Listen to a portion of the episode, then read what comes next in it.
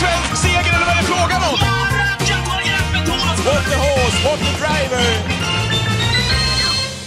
Vi har ju vid några tillfällen touchat i den här podden vid eh, utebliven tv-dynamik och känslor kring travet, David, överhuvudtaget. Oavsett om det har handlat om aktiva eller någon annanstans. Och då är det ta med tusan också på sin plats kanske att eh, lyfta förra veckans lillspel, för det var väl det han fick i studion.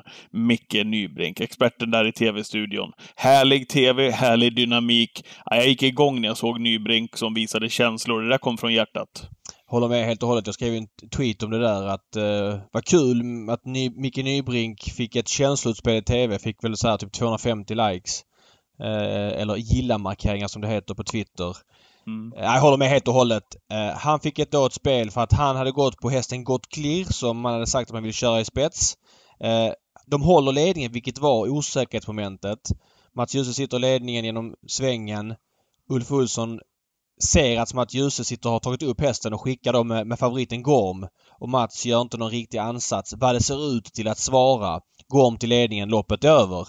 Mm. Eh, det som Micke då tycker det är ju att Mats Djuse inte gör en ansats att svara. Eh, men där är det redan för sent för att problemet är att när Mats Djuse inte fortsätter köra genom svängen trots att han hållit upp. Det är då han bjuder in Ulf. Då ser Ulf att aha okej, okay, hästen han kanske inte är med på noterna. Jag har en mycket snabbare häst. Eh, ja, då det blir som det blir. Så att, ja, och också här.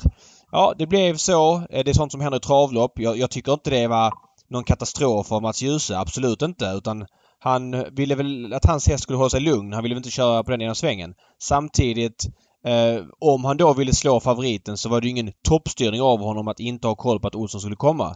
Lite samma scenario för någon vecka sedan på V75. Rickard N Skoglund kommer till ledning med Hazard Boko.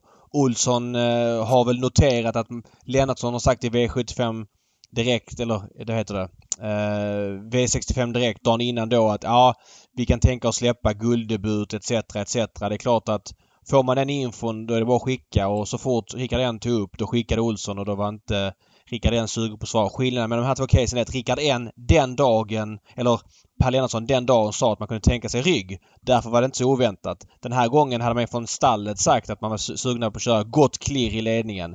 Men som sagt, det är ju inte bindande heller så att eh, jag fattar att Micke blev besviken. Jag gillar hans känsloutspel. Eh, jag tycker inte han hade 100% ett superrätt för det var ingen super-super-tabbe av Mats Djuse tycker jag. Men det var heller ingen optimal styrning av Mats Djuse. Men som Nej. sagt, kontentan här. Kul med lite engagemang. Ja, rätt eller fel att Djuse körde som man gjorde, att Gorm kom till spets eller inte, det är väl inte det som är grejen här kände jag, utan det var bara Nej. härligt att få det där äh, känslorna som man verkligen, ja men han visade precis med hela kroppen och berättade vad han tyckte och kände just där och då, så det var, det var skönt tycker jag. Så är det och jag skrev lite Mats Djuse på Twitter efteråt och han sa att jag kunde inte svara där och då liksom. Eh, för att, ja, eh, Olsson kom så snabbt, han hade en snabbare häst och min häst är lite trög. Och det var ju inte där han gjorde fel. Men all eloge till Mats Djuse som svarade på det här men det var inte exakt som du säger, det var inte det som var grejen utan det var ju Mickes känsloutspel som eh, var grejen. Och väldigt kul att han, att det hettade till lite grann. Det är många som skrev till mig och tyckte det här var skitkul och liksom lite grann förra onsdagens höjdpunkt. Det var skral utdelning på V86 den dagen och det var liksom snackisen efteråt. Och mer sånt. Såklart, det måste ju vara befogat ju. Man får inte liksom för ja. sakens skull. Men när man känner så som Micke kände det så. Han kände sig besviken. Då får man väl säga det. men, men var inte Micke lite mer, om vi ändå har snöat in där nu då. Eh, var inte Micke lite mer så förr i, i början när han drog igång där? Var det inte väldigt mycket känslor och i, i tvn där som piffade och piggade upp? Jo, så är det. Men han, det är det som är hans främsta egenskap. Han kan ju sätta fingret på det de flesta spelarna känner när man ser ett travlopp. Det är ju väldigt mycket känslor. Man skäller på kuskarna när loppet körs och så vidare. Eh, och säger ord man inte skulle säga i TV. Sen efteråt är man ju besviken i någon minut och sen går det över liksom. Det är en del av att vara travspelare och det tycker jag Micke är bäst på. Att sätta fingret på de känslorna som folk känner i soffan. Det är därför folk identifierar sig så mycket med Micke. Mm. Apropå V86 då, färskt eh, i minnet ifrån eh, onsdagens tävlingar den här veckan. Noterade att det blev uppemot 40 000 kronor i utdelning på 8 rätt. Det är härligt spel tycker jag, V86. Jag har sagt till dig förut, David, att jag är eh, väldigt förtjust i den här spelformen. Räknade till Moses, Dear Friend, Sorbet och Don Cash, några av de ganska så klara favoriter. Fyra favoriter som vann alltså, så har du någon andrahandsfavorit och tredjehandsfavorit. Eh, och ändå den här utdelningen. Det är klart, Kailua Boko drar mot en stor favorit när, när hon vinner, men ändå eh, så måste man ju ändå säga att det är fascinerande. Ja, men eh, både och liksom. Eh, omgångens största bränner och du får en 3% där bakom.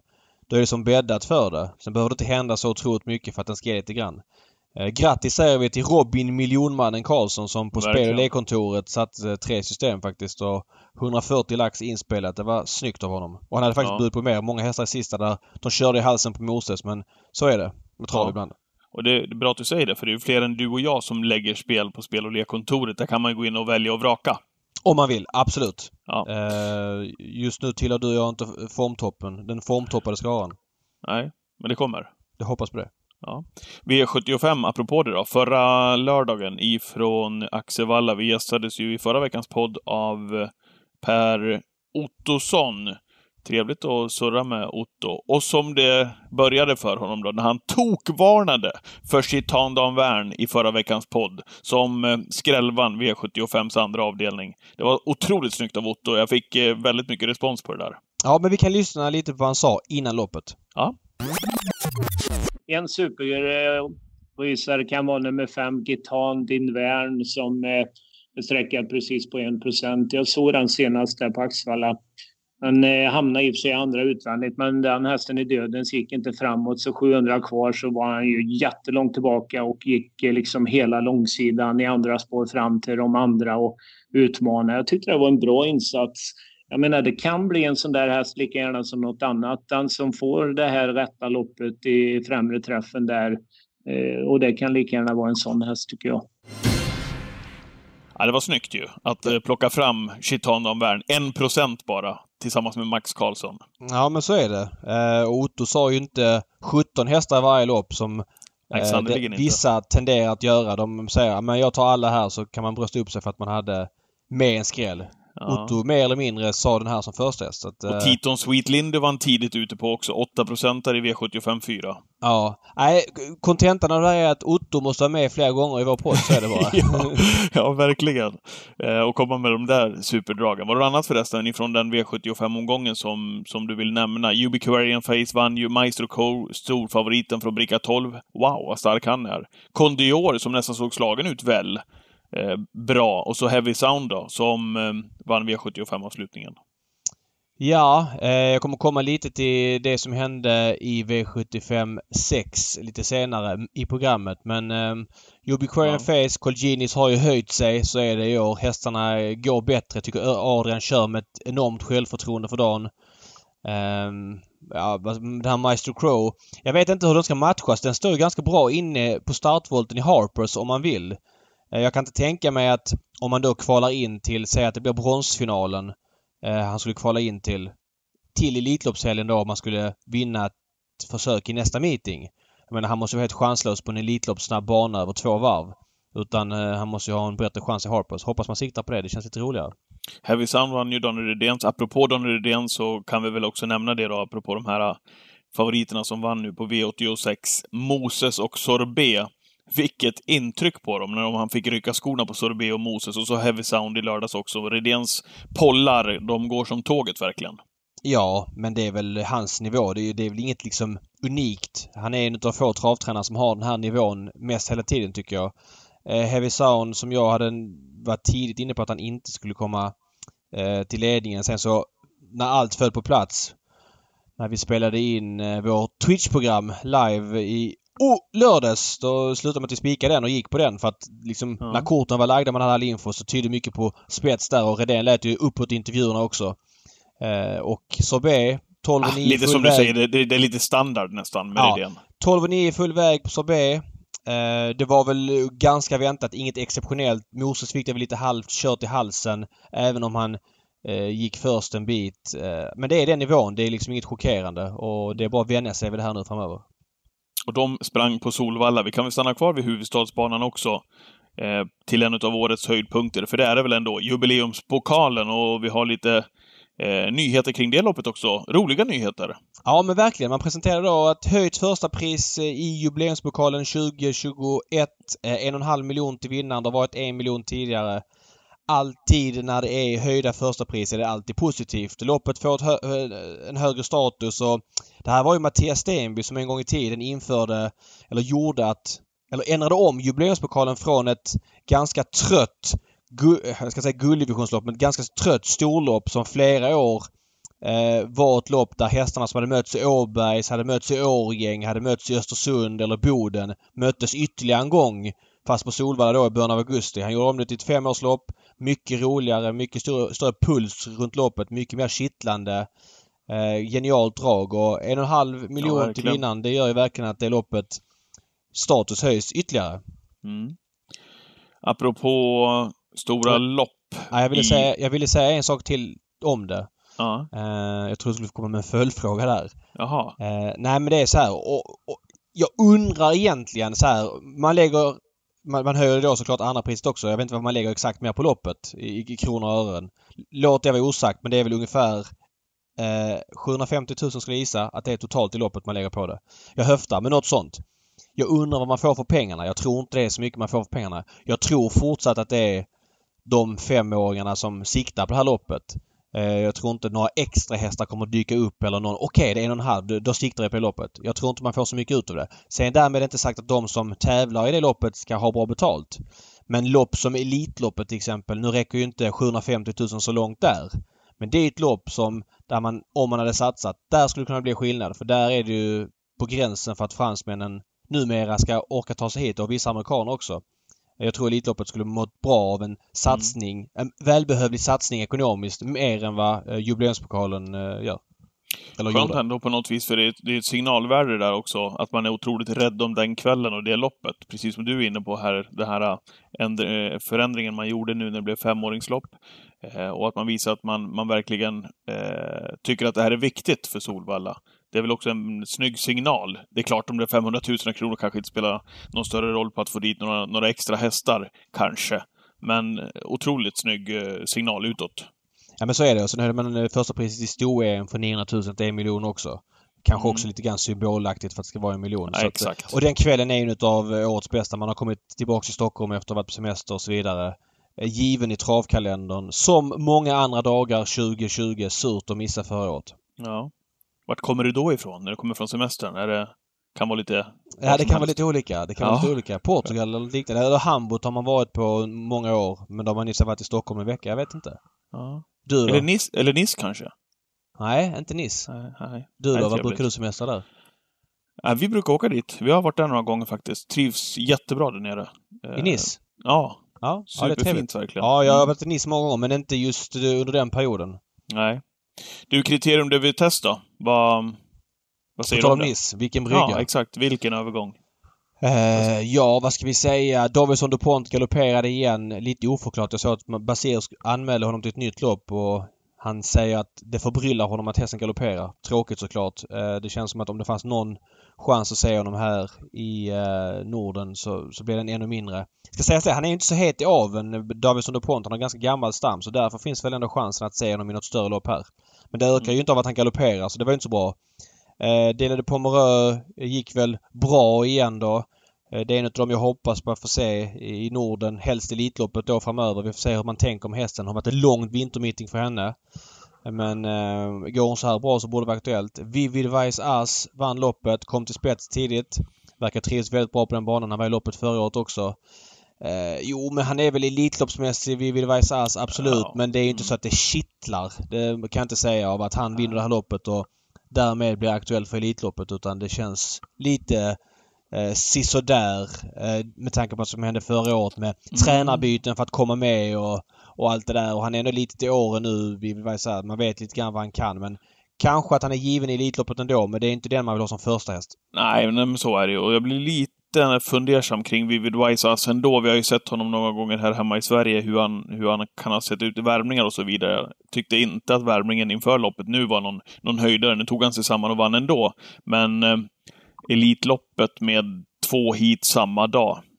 Tvek på den på, på Vivid Wise Ass. Ja men så är det. Nu har man ju då sagt eh, från Solvallas, Solvallas håll att Alessandro Gocciadoro är välkommen till Solvalla. Det var han ju inte förra året med tanke på vad som hände där på Örebrotravet i maj månad när hans lärling spöade upp eh, någon häst där i värmningen. Eh, så, Mm. så, så gjorde man då att man ville inte ha fokus på det så man plockade bort Gocciadoro.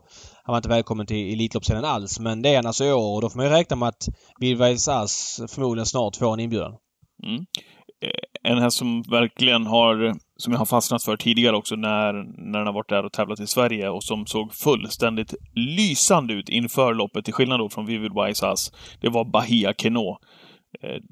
Ja, jag tycker prestationen också i loppet var, var fullt, fullt bra ju, David. Men eh, häftig häst det där. Det är få hästar som är bättre som 10-åringar än som 8-åringar. Hon var alltså i Sverige då för några år sedan när han var här under en period och då var hon väl en okej okay gulddivisionare liksom. Man baxnade inte. Men nu vann hon alltså Prix de Collier, fick ett tufft lopp i Prix d'Amérique, fick ett tufft lopp ja, i Prix de Collier och innan Prix de Collier. Alltså hon har varit flera tuffa lopp i vinter och verkar bara bli bättre och bättre. Det är ju en häst för Elitloppet också såklart. Och Junior Guelpa som tränar och kör. Han är ju sugen på resa och varit i Sverige tidigare som vi sa. Så den kan vi nog räkna med bland de 16. Sen är det kanske inte hästen man baxnar så mycket av heller. Men Nej, det, det är med, inte. med nyfunnen form absolut given bland de 16 som det ser ut nu. Helt klart. Ja. Ska vi då ägna oss åt uh, veckans gäst, som vi har vidrört några gånger David i våra poddar också. Vi har väl puffat och vi har berömt och vi har varit imponerade kan man väl säga.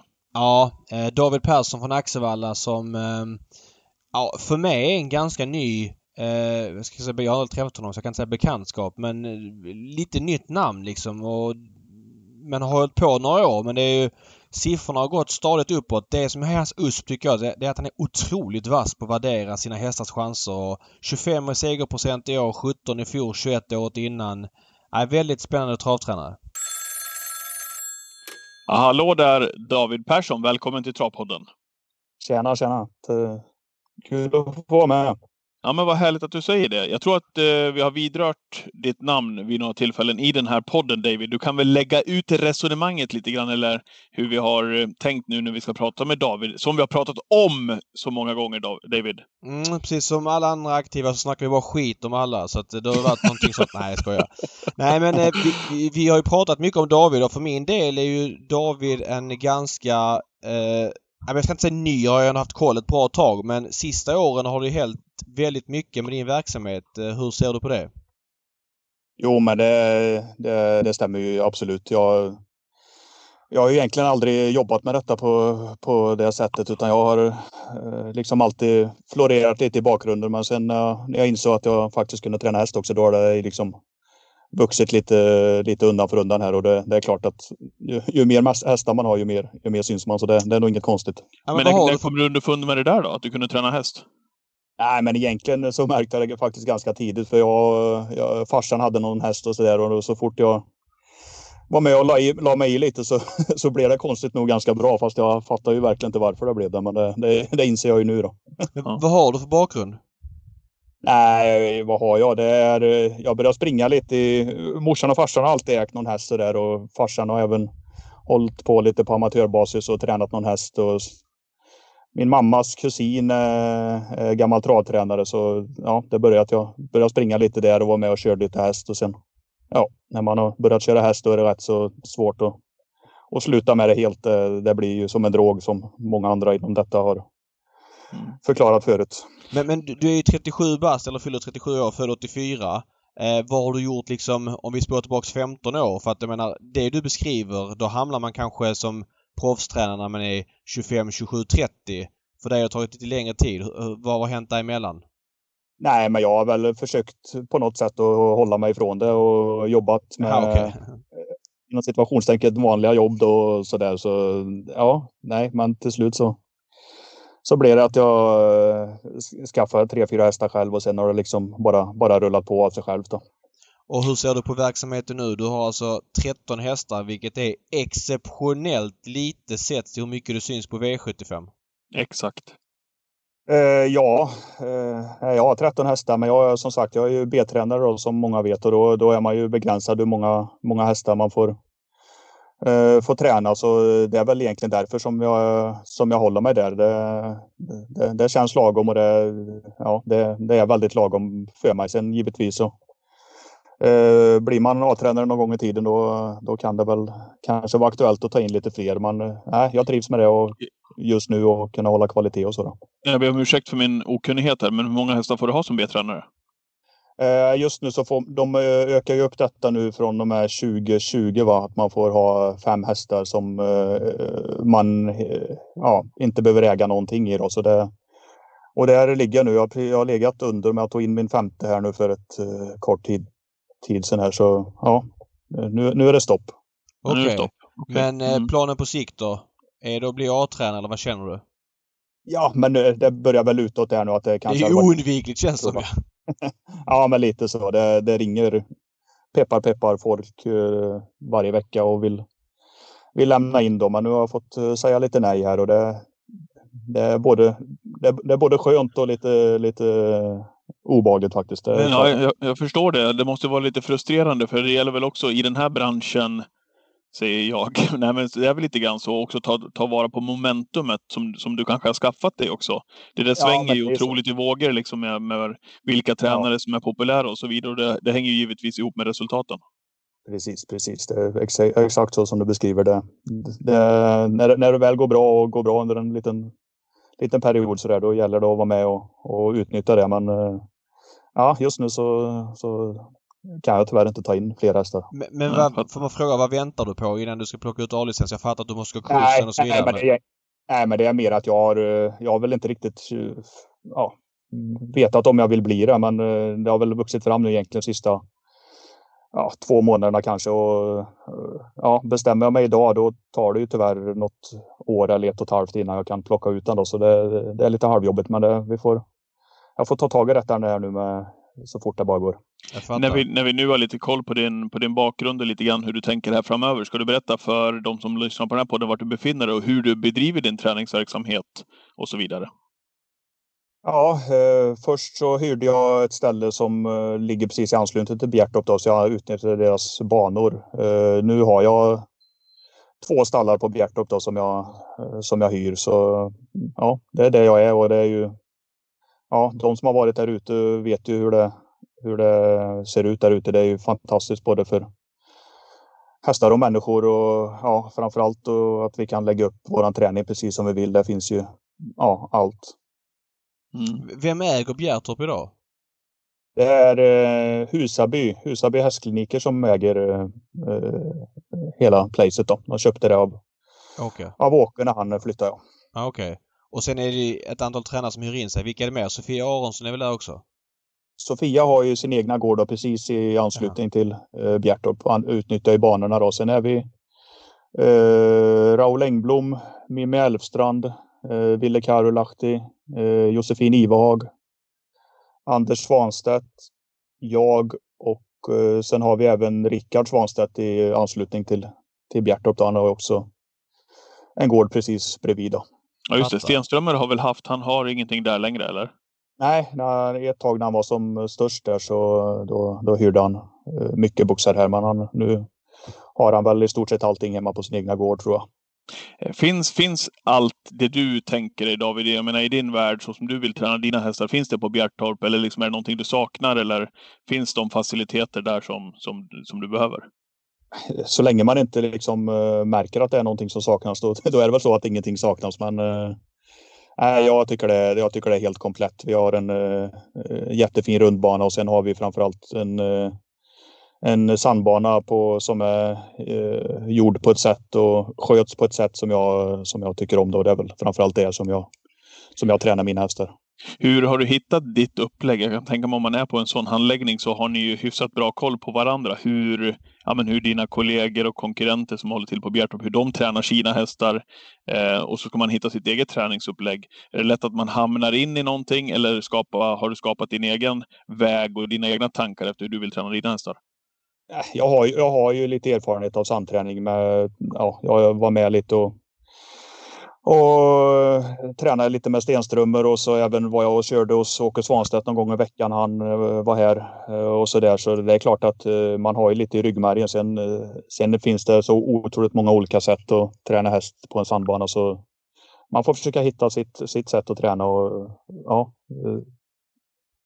Jag, jag är väldigt noggrann med varenda träningspass jag åker ut och gör så, så ja, med, med klockningar och så där så man ja, det är viktigt för mig. Jag, jag förstår. Jag kör. Mm. Nej, precis. Var det lite dit jag skulle komma också. Vad, när du säger att du är väldigt noga, vad, vad innebär det? Liksom, ja, du berättar här med klockning och så vidare, men, men mer?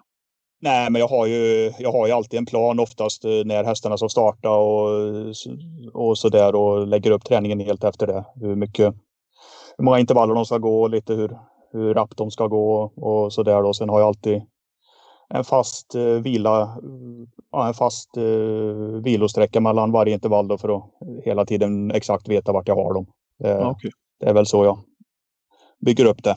Mm. Eh, jag måste fråga för att när Patrik sa att vi har pratat en del om det och, och det jag tycker, det jag är mest imponerad av av det, det är ju dels att du har ett litet stall och lyckas med det men det är att du verkar otroligt vass på att värdera chanserna tycker jag. Jag tycker att du vet liksom väldigt, väldigt exakt var hästarna är på formkurvan. När du tror att de presterar bra, då presterar de väldigt ofta bra och det tycker jag är ganska ovanligt för, ja, nu är inte du purung kanske längre men för mindre tränare att man kanske är lite spretigare med hur bra hästarna presterar. Vad säger du om det? Ja, först och främst så har jag ju tackat för den. för det är ju, du behöver inte tacka, det är ju din egen förtjänst. Hade du inte gjort så, Ja, men eh, det är ju så, man, det är så jag själv upplever mig. Jag är väldigt, jag är väldigt nyanserad. Jag svävar eh, väldigt sällan iväg vare sig åt det negativa eller det positiva hållet. Utan jag, jag brukar veta ungefär hur mina hästar eh, kommer prestera och är väldigt ödmjuk för att det, att det finns otroligt mycket grejer i, i loppen som kan gå åt skogen också. Så. Ja, men och så, så är branschen. Det är det som är tjusningen med trav Hade det varit att favoriten alltid kom till spets och vann, då hade det varit tråkigt. Det bygger ju på den här oförutsägbarheten och det är ju kanske all idrott som gör det, det är kul. Men jag tänker på att just när du, eh, vad är det som gör att du vet eh, hur de kommer att prestera? Är det att du känner det i jobb? Är det att du tränar på ett visst sätt? Eller hur, hur har du kommit fram till den slutsatsen exakt? Ja, men det är väl det som jag sa där. Jag är väldigt noggrann med hur jag, hur jag tränar och samma vila och det mellan intervallerna och då, då tycker jag att jag bildar mig en uppfattning om hur, hur de är för dagen helt enkelt. Eh, man känner ganska tydligt om man är konsekvent i sin träning hur, hur eh, vad de är i formmässigt. Då. Jag fattar. Det är, väl, det är nog därför. Eh, om vi spolar fram klockan lite grann. Nu är det som sagt 13 hästar. Det känns ju som jag sa väldigt lite för med tanke på hur framgångsrik du är. Du pratar om eventuellt A-licens här. Är det om vi pratar lång sikt och du får drömma lite grann. Är det att vara kvar där du är eller kan du tänka dig röra på dig i Sverige eller utomlands eller hur, hur ser dina visioner ut? Nej, det är väl eh, lite oklart. Det är väl inga... Eh, jag står väl inte, eller eh, jag är väl inte fast här på Bjärtorp utan skulle det, skulle det dyka upp någonting någon annanstans i Sverige så är jag, väl, är jag väl inte rädd för att, att flytta på mig. Men just nu är jag väldigt trygg med det jag har här och vet exakt hur jag ska göra för att, för att få hästarna att springa. Så just, just nu så ser jag ju, ser jag ju framtiden här då. Sen ja, jag fattar. fattar. Eh, jag tänker så här, det David var inne på tidigare, du, man, du syns ju i de större sammanhangen David och det är väl kanske därför också som vi har, vi har touchat vid ditt namn här vid några gånger såklart. Eh, du är ute på V75, eh, Vagabond B, Oxidizer, Georgia Am, en hyfsat ny bekantskap för V75-tittarna i alla fall. Dök ju upp här för inte så länge sedan. Och så har du några fler, eh, fler hästar bakom också. På det lilla materialet, 13 hästar. Eh, nu fattar jag att det är väl allas tränare eh, dröm, höll jag på att säga, att starta på V75. Det är där pengarna finns under, ja. under veckorna här i Sverige. Men är det en medveten strategi, det där att jobba hela tiden mot det, eller hur tänker du? Ja, men det är klart, som, det är klart att, man vill, att man vill ut på V75 och härja. Det, det är en extra krydda för, för oss som, håller på med det och kunna vara med där och tävla. För det blir ju någonstans våran, våran elitserie. Så, sen tycker jag att när, när, man, när hästen, det är mycket lättare att vara med och vinna på V75 när hästen har lite för lite pengar på sig jämfört med sin kapacitet. Så det är väl, det är väl där kanske att jag, att jag vågar ta ut dem. Då. Så det är väl det som gör att det är lite lättare att det ska gå bra när jag väl är där. Då. Mm. Vad, vad har du för förebild? Vilka travtränare är dina förebilder? Nej, men det, Åke Svanstedt är ju helt klart nummer ett. Det, det, så som han bedrev sitt det var ju på en helt annan nivå. Alltså han hade så mycket hästar han hade och hade sån koll på, på saker och ting. Det var helt sjukt att se. Alltså man undrar ju vilken planet han var, var född på. Alltså. Men det var en, en, kritisk fråga där Åke. Jag håller med om att han var helt outstanding. Men det var ju, det blev ju mer och mer äldre hästar eh, om man får säga så. Ja. Han hade kanske inte unghästframgångarna. Hur, hur ser du på det? Nej, och det, det är ju helt rätt det du, det du säger. Det, och det är ju lite så som min rörelse ser ut också. Det, det är ju de äldre hästarna som absolut springer bäst. Sen skulle jag absolut vara sugen på att göra en liten unga satsning någon gång och, och se hur man, hur man räcker till där. Men det, det, är två, det är två helt skilda sporter i stort sett. Unga hästar och äldre hästar eh, anser jag. Det, det, är inte så lätt att bara byta inriktning utan men det, det hade varit jäkligt kul att prova med ett gäng unga hästar som man vet det. Som du som vet har fått... Ordning, typ. Ja. Nej, du som har fått vara nära Svanstedt där också när han tränade sina hästar. Man hör ju det Eh, och jag har hört i många år att det är så otroligt många som har varit imponerade. De har sett hans träningsupplägg, hans eh, strategi, hans sätt att ha koll på hästarna. Han hade ju så otroligt många hästar också som gick i sina jobb samtidigt. Vad, vad kan du berätta ifrån, ifrån det? Det är alltid kul att höra när tränare som ja, men på väg fram själva, men som också, som du berättade, har honom som förebild. Vad, vad såg du i honom? Vad var det som fanns där? Nej, men det var det, den här extrema kollen han hade. Alltså, han hade hästar som satt ett par, ba, ett par steg bakom honom som han... Han liksom visste exakt hur, eh, hur de... Eh, nej, jag vet inte hur jag ska förklara. Det var, det var helt, typ helt... Han visste hela tiden vart han hade varje individ, hur många, hur många intervaller de skulle gå och sådär. Sen är det klart att han också gick på, på miner, men Alltså så mycket hästar som man hade och så många hästar som var ute varje tur och kunna ha sån koll. Det, ja, det, där ligger man i lä. Det, det, det, det, var det jag var mest, det mest är intresserad av. Jätteintressant ja. det du säger. För att vi hade Per Lennartsson för några månader sedan och han beskrev att eh, hans rörelse växte och han fick in väldigt mycket häst. Eh, det sa att det passade inte honom för han kunde gå ut i hagen ibland och så titta och, och bara liksom undra vad är det där för häst? Eh, alltså att ja. det är inte ämnat för alla att ha det där stallet med 150 plus hästar utan det är bara vissa som vill och klarar av det. Ja, exakt. Det är precis så, så ja. som du säger. Han hade otrolig koll på alla hästar. Han kunde, han kunde nog... Jag vågar nog säga att jag talar sanning när han skulle kunna gå ut i hagen och säga exakt vilken häst som var vilken. Det, det, nej, det, var, det är sjukt. Ja, det är häftigt. Jag måste fråga mm. dig, när man tittar på dina hästars starter så har det varit en ganska spridd skur eller kuskar. Jag fattar att det är Eh, ja. Ulf Olsson kanske inte kör på ett lunch... Nu kanske just Ulf gör det men eh, lunchtrav i Färjestad, det, du får anpassa dig till vilka som är där. Men det är kanske Olsson och Jeppsson i första hand. Hur, vem vill du ha om du får bestämma? Nej, det där är väldigt uh, olika från häst till häst. Men framförallt varför jag har så spretigt med kuskar det är dels för att alltså ibland väljer de bort mig och då, då får jag helt enkelt hitta någon annan. Och sen i, Sen låter jag ägarna, de som är med och delägare, få bestämma ganska mycket också. Utan, så det, det är därför det kan spreta iväg lite åt lite, o, lite olika håll här. Okej, okay, så okay. det är inte så, men... Men, men... men, svaret på din fråga så... Oj.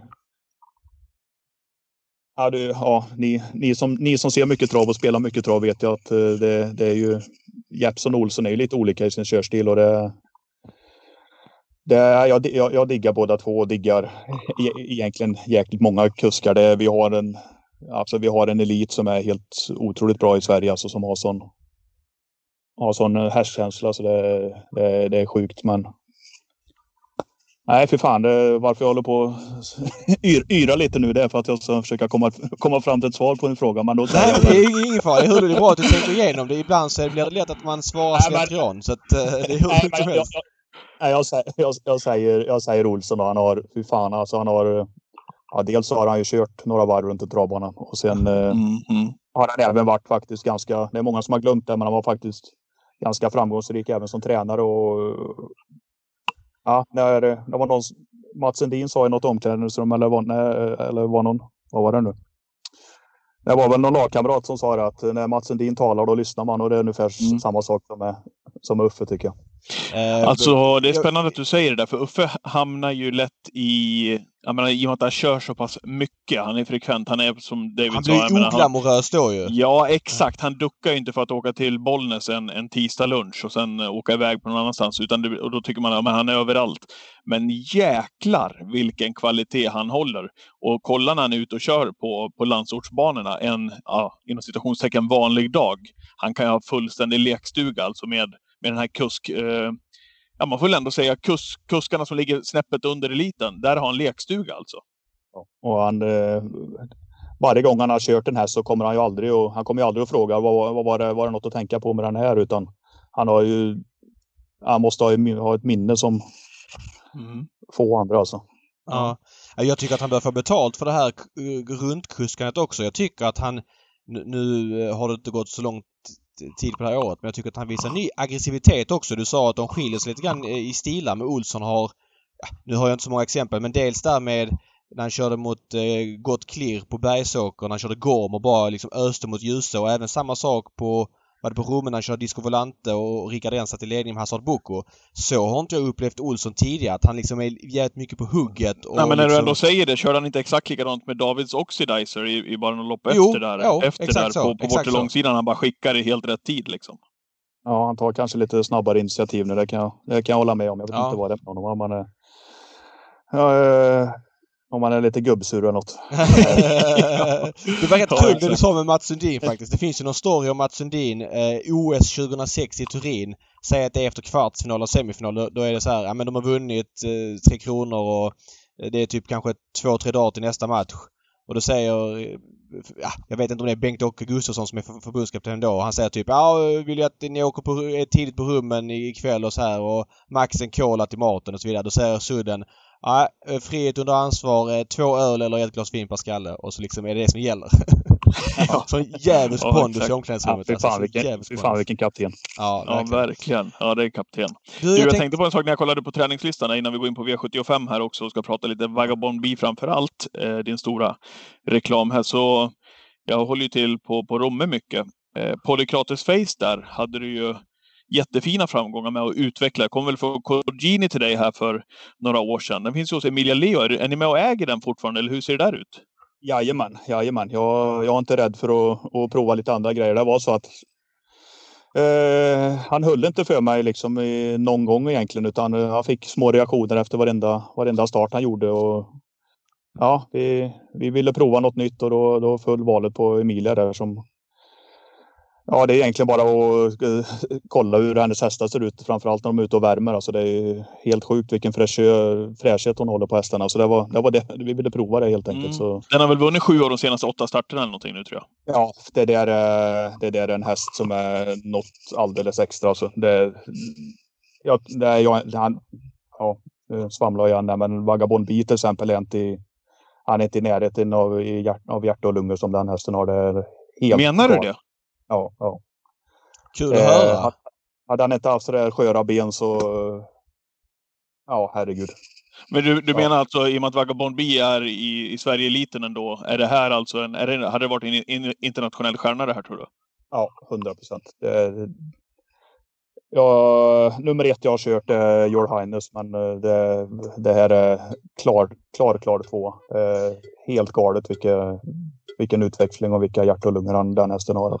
Men, men nu när, när han har funkat så bra i Montén, är det någonting där som gör att det håller ihop bättre då? Eller? För de brukar ju säga att Monté Nej, sliter ju väldigt nej. mycket, eller? Ja, nej, det brukar ju tyvärr vara sämre. Ja, Sen, eh, precis.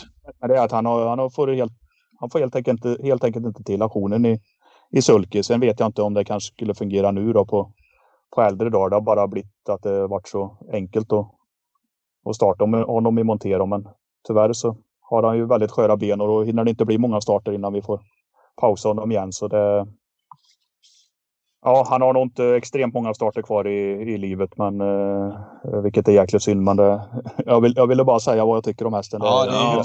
Väldigt prestigelöst av dig att testa när han tränar sådär också. Liksom. Alltså att inte liksom tycker att man ska prova allt själv. Det händer ju väldigt ofta att hästar är kvar hos tränare för länge som egentligen har kört fast när de borde byta miljö.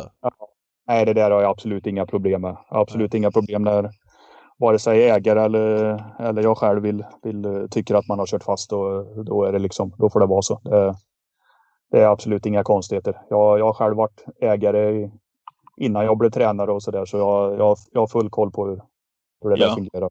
Det, Mm. det ser jag som helt prestigelöst. Eh, V75 Mantorp lördag. Eh, du Mm. tränar två riktigt heta hästar. Eh, vi kan ju börja gulddivisionen då. Din stjärnhäst Vagabond B gör comeback efter starten i Sylvesterloppet under nyårsafton. Vad är känslan med Vagabond B nu? Eh, känslan är bra. Han eh, vi gick igenom honom med veterinär där efter sista starten helt eh, fläckfritt, vilket är helt sjukt för jag tror han startar varenda månad. i- Ja, jag såg det. När gjorde han en årsdebut senast? det- är evigheter sedan liksom. Ja, ja, det är he helt sjukt. Man får nypa sig i armen när man, när man går tillbaka och tittar på resultaten. Men eh, nej, eh, han fick vila då givetvis då för att, för att få ladda batterierna helt enkelt. Eh, och sen har han fått träna på här i ett gäng veckor hela februari och halva mars nu då. Så tänkte jag faktiskt årsdebutera på Romme om ja, två veckor då. Men eh, äh, jag började klura lite. Jag tog en, satte mig och tog en öl där efter strax bara veckan och, och fick feeling. Och fick feeling att eh, fan, det finns inga, det finns inga topphästar kvar här på till loppet på Mantorp. Så kanske bättre att gå ut där Ja. och börja vädra, vädra det med ägarna och då spann ju de igång också. Så då, då, då, då blev det så. Den enda jag misstog mig på var faktiskt Heavy Sound. Jag trodde inte den skulle starta vecka vecka men annars så Ja, tankarna, tankarna var rätt. Det var en häst jag felade på. Ägarna brukar ju sällan vara sena att haka på om det handlar om att starta någon vecka tidigare än tänkt. Det brukar vara väldigt tvärtom.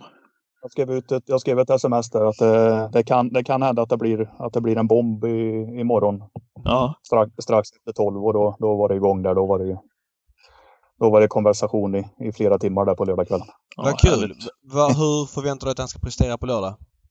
Nej, jag tror han kommer gå bra. Sen eh, folk, jag vet ju sådana som du i alla fall David, där att du, du har lätt eh, och är duktig på att analysera travlopp. Han är, alltså blir det, blir det krypkasino och det blir full speedwaykörning sista 600, då hänger han inte med helt enkelt. Han, är, han har hjärta och lungor av guld, men eh, han har inte riktigt den här snabbheten som krävs för att, för att hänga med då. Och jag tror ju inte att Ulf är så sugen på att liksom fram och bomba bara för att det ska bli fart på det, utan han kommer nog han kommer då låta hästen få gå, gå det han kan sista 700-800 och eh, ja, har vi inte haft hjälp med tempot innan det, då blir det, blir det nog jobbigt det tror jag.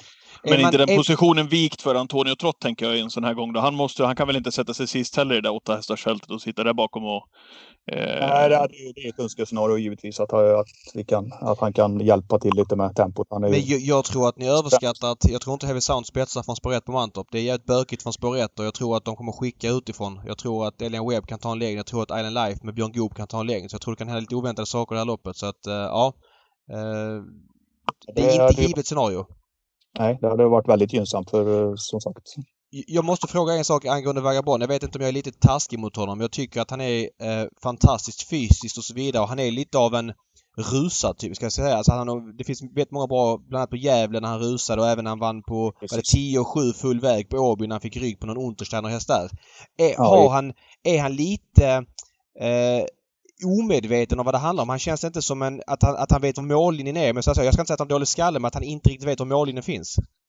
Nej, men det, det kan nog vara lite så faktiskt. Eh, Det är alltid svårt. Man, det är ju ont en som ägare och tränare till en sån här häst att eh, när folk skriver att de är Ja men det vet jag själv också. Det är skitjobbigt. Men det är del... skall- skallhästar, för, för det är han ju inte. Men däremot så är han... eh, Jag vet inte riktigt hur man ska beskriva honom. Han, det är nog lite som du säger kanske. Han, han är kanske lite för ointelligent i vissa lägen för att, för att veta om vart, vart mållinjen är. Det, det kan ligga lite i det du säger. Han, Det där när ni är inne på det där just med Vagabond B. Jag får, jag får, inte, jag får inte känslan av att, att han inte vill vinna loppen.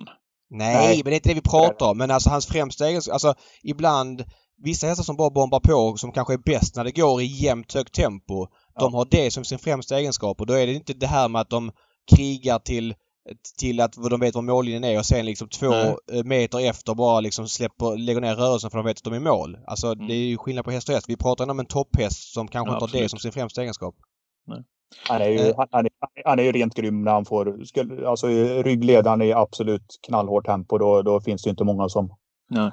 som slår honom. Men han, han har ju svårt att komma dit tyvärr. Nu, nu Du körs inte... barfota nu. Förlåt, David. Barfota nu. Gör du någon annan, gör du någon annan ändring på honom? Nej, det blir barfota upp ett huvudlag och vanlig vagn där som vi körde mestadels förra året. Det, Ja. vi, börjar så i alla fall.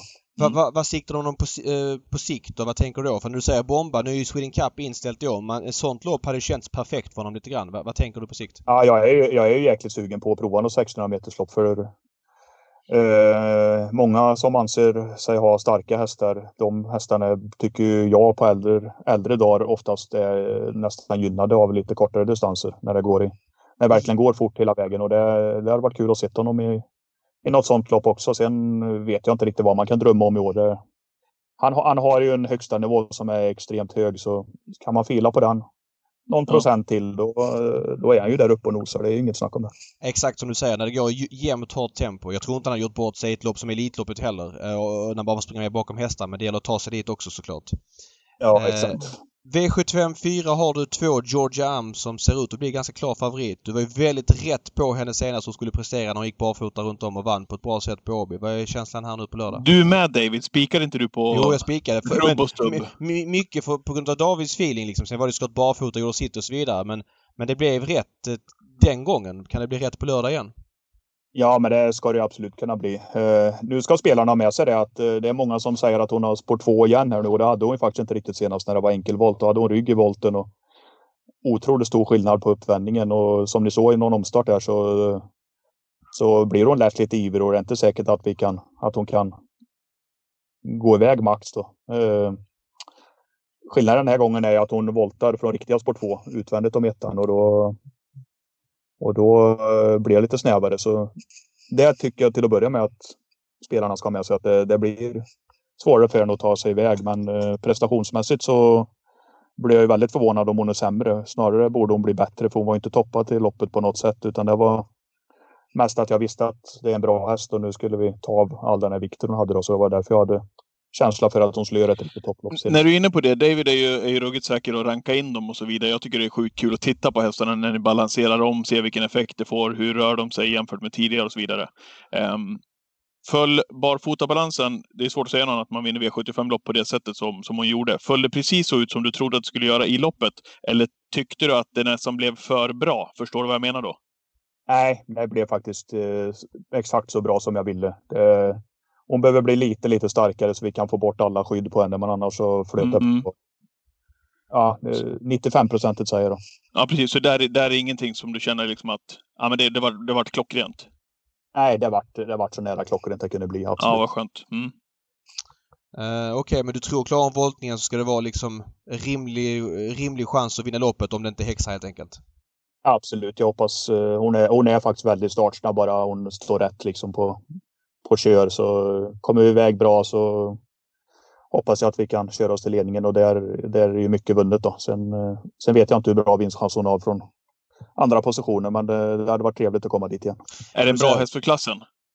Ja, men jag tycker det. Jag har hållit henne högt hela tiden och folk har nästan undrat vad fan det är jag säger egentligen. För hon har ju verkligen inte presterat. Det har jag ju också sett. Men jag har ju känt hemma vad som finns. Och, eh, av det att döma så är det en klart bra häst för klassen. Yes.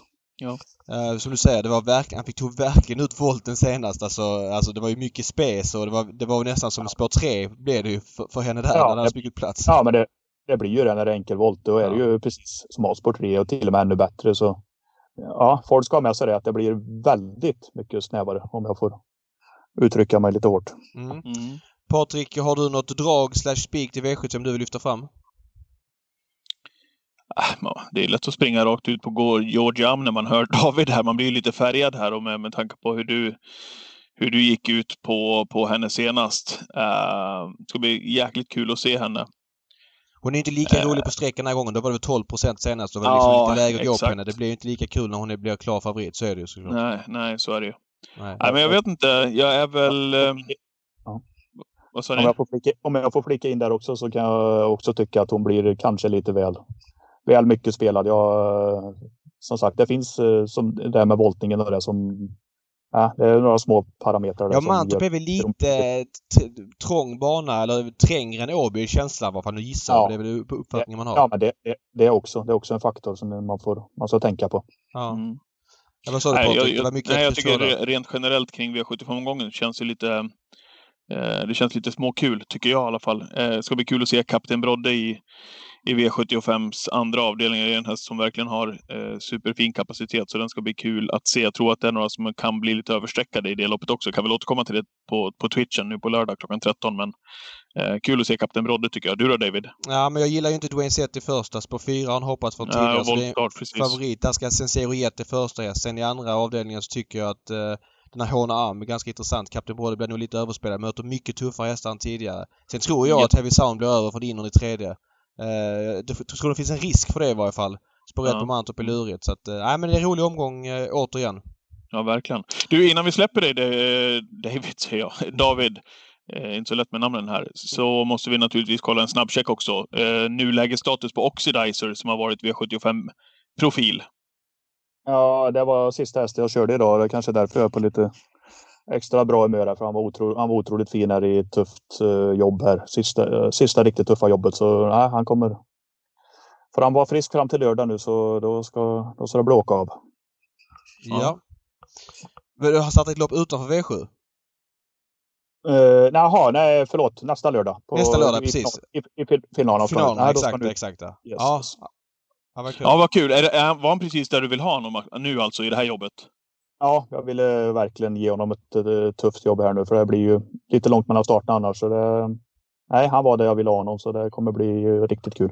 Nej, det är kul att prata kapacitet ju. Georgian, Vagabond B, du nämnde Polykratis Face där. Uh, vad säger de Oxidizers inneboende kapacitet? Nej, men det finns nog en del kvar i honom. Det, det, är så jäkla svårt att säga, men han, han har lyft sig på något sätt hemma här nu de sista månaderna. Och det, ja, han kommer nog vandra en bit till. Det, det, det känns så i alla fall. Han, jag, jag tvivlar på honom där när han var lite vekare inom start, men han studsar tillbaka och det, ja, det, det gör ju egentligen bara lite bättre hästar. Så, där. så ja, Nej, jag, jag har svårt att uttala mig om det, men han, ja, han, har, han har väldigt goda egenskaper han kommer säkert han kommer säkert springa igenom brons väldigt enkelt till att börja med. Då. Ja, Okej, okay, ja, spännande. Bra. Hoppas på ja, men härligt. Ja, ja, men svinbra David. Eh, jättetrevligt att prata med dig och få lite mer ja, inblick i din verksamhet. Du får ju, det borde nästan ta tag i idag. Ett och ett halvt år går, går ganska fort. Om du liksom ligger ja, på med A-licensen där så har du den till nästa höst. Ja, precis. Vi får, vi får suga tag i det där. Ja, mm. ja det är bra. Ja, Super, lycka till på lördag! Lycka till på lördag, ja. Det behöver vi. Ha det bra grabbar. Sköt om dig. Ha det bra. Topp, topp. Hej, hej. Bra, topp. Hej, hej. hej.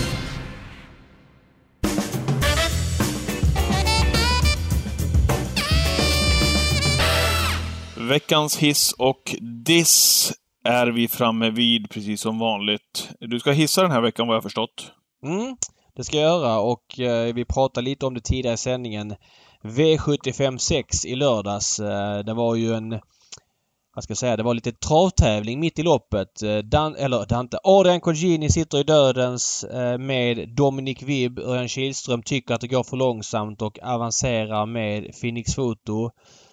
Eh, Adrian vill inte ha Örjans rygg där och då. Eh, Örjan fortsätter köra, det blir lite körning. Till slut kommer Örjan ner ja, ett tävlingsmoment. Hade inte reagerat på det om det bara hade lämnats där. Men det som hände efter det var att TV-kamerorna fångade att de här två hade en diskussion efter loppet. Eh, och det var väl en diskussion som man hörde båda två efteråt som, ja men de var oense om vad som hände i loppet. Eh, och man lämnade där. Det var liksom ingen biggie. Det här tycker jag är, apropå det vi pratade om tidigare, Mickes känsloutspel i eh, TV på V86 förra veckan. Det här är inom samma segment och vad kul det är när de tävlar så här. Eh, för mig spelmässigt blev det iskallt. För att jag... Ja, jag gynnades inte av den körningen. Jag ville hemskt gärna att... att vad heter han? Eclipse Am skulle vinna och Eclipse Am... Nu blev det ju så här att det blev fart på grejerna. Det gynnar väl Eclipse Am lite grann men normalt sett så gynnas ju inte Eclipse Am av att det är en häst i tredje spår som man måste runda då om Phoenix Foto hade varit kvar. Skitsamma eh, hur det blev spelmässigt. Ointressant. Det roliga var att de, de diskuterade, de var oense och det här saknar ju väldigt mycket i travsporten. Självklart ska de aktiva inte gå runt och vara ovänner och osams. Det vore ju inte så bra. Nej, nej, nej. Men på tävlingsbanan får man vara konkurrenter och visa det. Eh, Colgjini som satt upp Örjan väldigt mycket genom åren. Jag kommer ihåg han vann bland annat Face of, eh, E3 med Face of Speed i början på Eh, jag tror det var 2003, början på ehm, 00-talet. Och, och, och, han har kört flera andra hästar åt dem så det är inte så liksom. Det var en, en racing-incident. Det blev fel för båda. Det var inte så att Adrians styrning blev taktiskt bra när han fick en tröst, höst, trött häst tidigt och Örjan tyckte det gick för långsamt att han då borde blivit nersläppt. Eh, sådär. Jag säger inte att det var liksom det värsta jag sett för någon av dem. Det blev fel för båda. Men kul att de i alla fall tävlade och att de var lite oense, lite känslor efter att de diskuterade och sen så var det glömt liksom.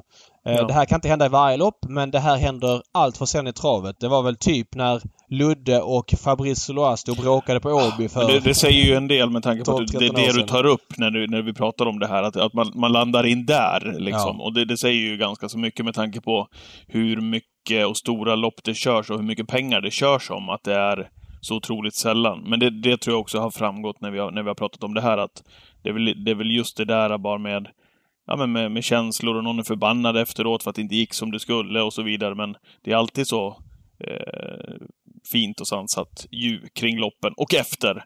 Men eh, jag håller med dig. Vad kul, och, kul att se. Mm. Eh, det behöver inte hända varje vecka men det kan hända betydligt oftare än 13 års mellanrum mellan gångerna. Ja. Nu ska jag dissa. Är du Ja. klar förresten? Mm. Ja, jag är klar. Jag är klar.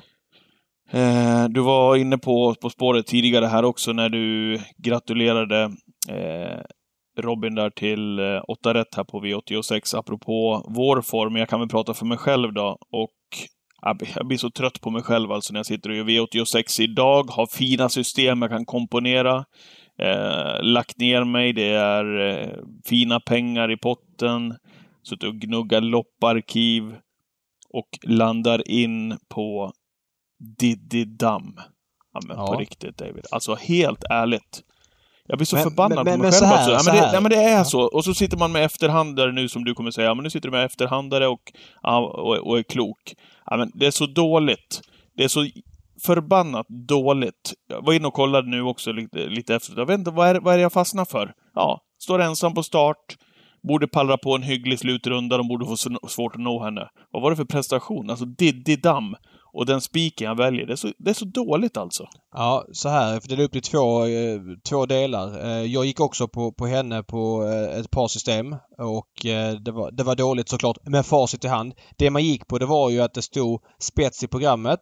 De här 20 meters tilläggen är inte så mycket när det bara är en häst på start. De är ikapp ganska fort och vi såg ju tidigt att Örjan fick en pangstart från tillägg eh, med eh, Janis Brown och Björn körde fram utvändigt och då blir de lite schackmatt där framme för de där bak är lite hårdare. Men det var ju ingen där bak som det var speciellt mycket uppåt på. Det var väldigt mycket hästar som skulle köras passivt, hästar som eh, inte hade visat någon form och så vidare. Och i en V86-omgång där jag inte ville gå på sorbet för jag tror de skulle få dödens. Jag ville inte gå på eh, den här eh, P. Hill-hästen. Vad heter den? Voltaire P. Hill. Ja, Mm. eh, för jag tyckte, jag tyckte de där lärlingsloppen det körs lite konstigt och så vidare. Då blev det liksom lite i brist på annat. Det är klart att kanske procenten var någon gång för mycket. Men när du, om vi säger så här då. Om du har fått välja spik efter ett varv. Vad gick det? 18 på varvet och hon satt i ledningen. Hade du by- bytt spik då? Nej, man hade ju, då hade man ju tagit Diddy Damm givetvis. Ja. Men på det sättet, du vet, det blir ju sån otrolig pyspunka på det sättet de bara viker in årorna. Och man bara Jo, känner själv det. att där Och- åker och- hela V86-omgången. Ja men så är det. Man känner sig som en fisk när man spikar en häst som aldrig vunnit tidigare. Och, och, och så är det. Och, det och, så liksom, stor, och så stor favorit också. Ja, men jag trodde många skulle gå emot henne. Det skulle bli så antivärde liksom. Många gick emot och tänkte att det är en sån som ingen vill ha. Eh, bl- blunda och så. Jag visste inte att du heller hade spikat den. Men så blir det Nej. ibland. Jag menar, menar, om hon springer 19, 18 första varvet då borde hon kunna en 13-runda. Hon sprang ju 13,5 eller 13,7 sista 7-800 två starter i rad i spåren. Eh, då borde hon avfärda det här gänget. Men eh, kanske att Jorma kör lite för, för långsamt i början men det spelar ingen roll. Hon var ju 50 meter sämre än tidigare. Och man känner sig som en idiot när man spikar en Ja. häst som har 65 000 på kontot och aldrig har vunnit. Ja. ja, det var inte Diddy Damm jag skulle dissa, utan det var, det var spiken Nej, jag fattar det. valde. Jag fattar det. Men Mm. det är lätt i efterhand alltid. Så Ja, att, eh, det så är det. det Men du det, du har- det är också, också bra egenskap som spelare att vara självkritisk. Då liksom lär man sig lite mer. Ja. Är galet revansch-sugen inför V75 nu på lördag och ni följer oss som vanligt på Twitch 13.00, precis som vanligt. Nu har du Bansky, David, har haft sedan en tid tillbaka och jag har Diddy. Jag kommer aldrig mer spika Diddy Damm. Nej, men band ska jag aldrig gått på till skillnad från dig då som gick på din Men du har däremot en hathäst som man säger. Ja, den där kommer jag aldrig plocka upp något mer. Nej. Diddy Damm, hon får, hon får springa på. Jag kommer Ja. inte bry mig så mycket mer. Okej, vi drar igen butiken för den här veckan, eh, David. Vi gör det och håller connection så ses vi nästa vecka. Det gör vi. Ha det så gott där ute. Ha det bra. hej! hej. Hej!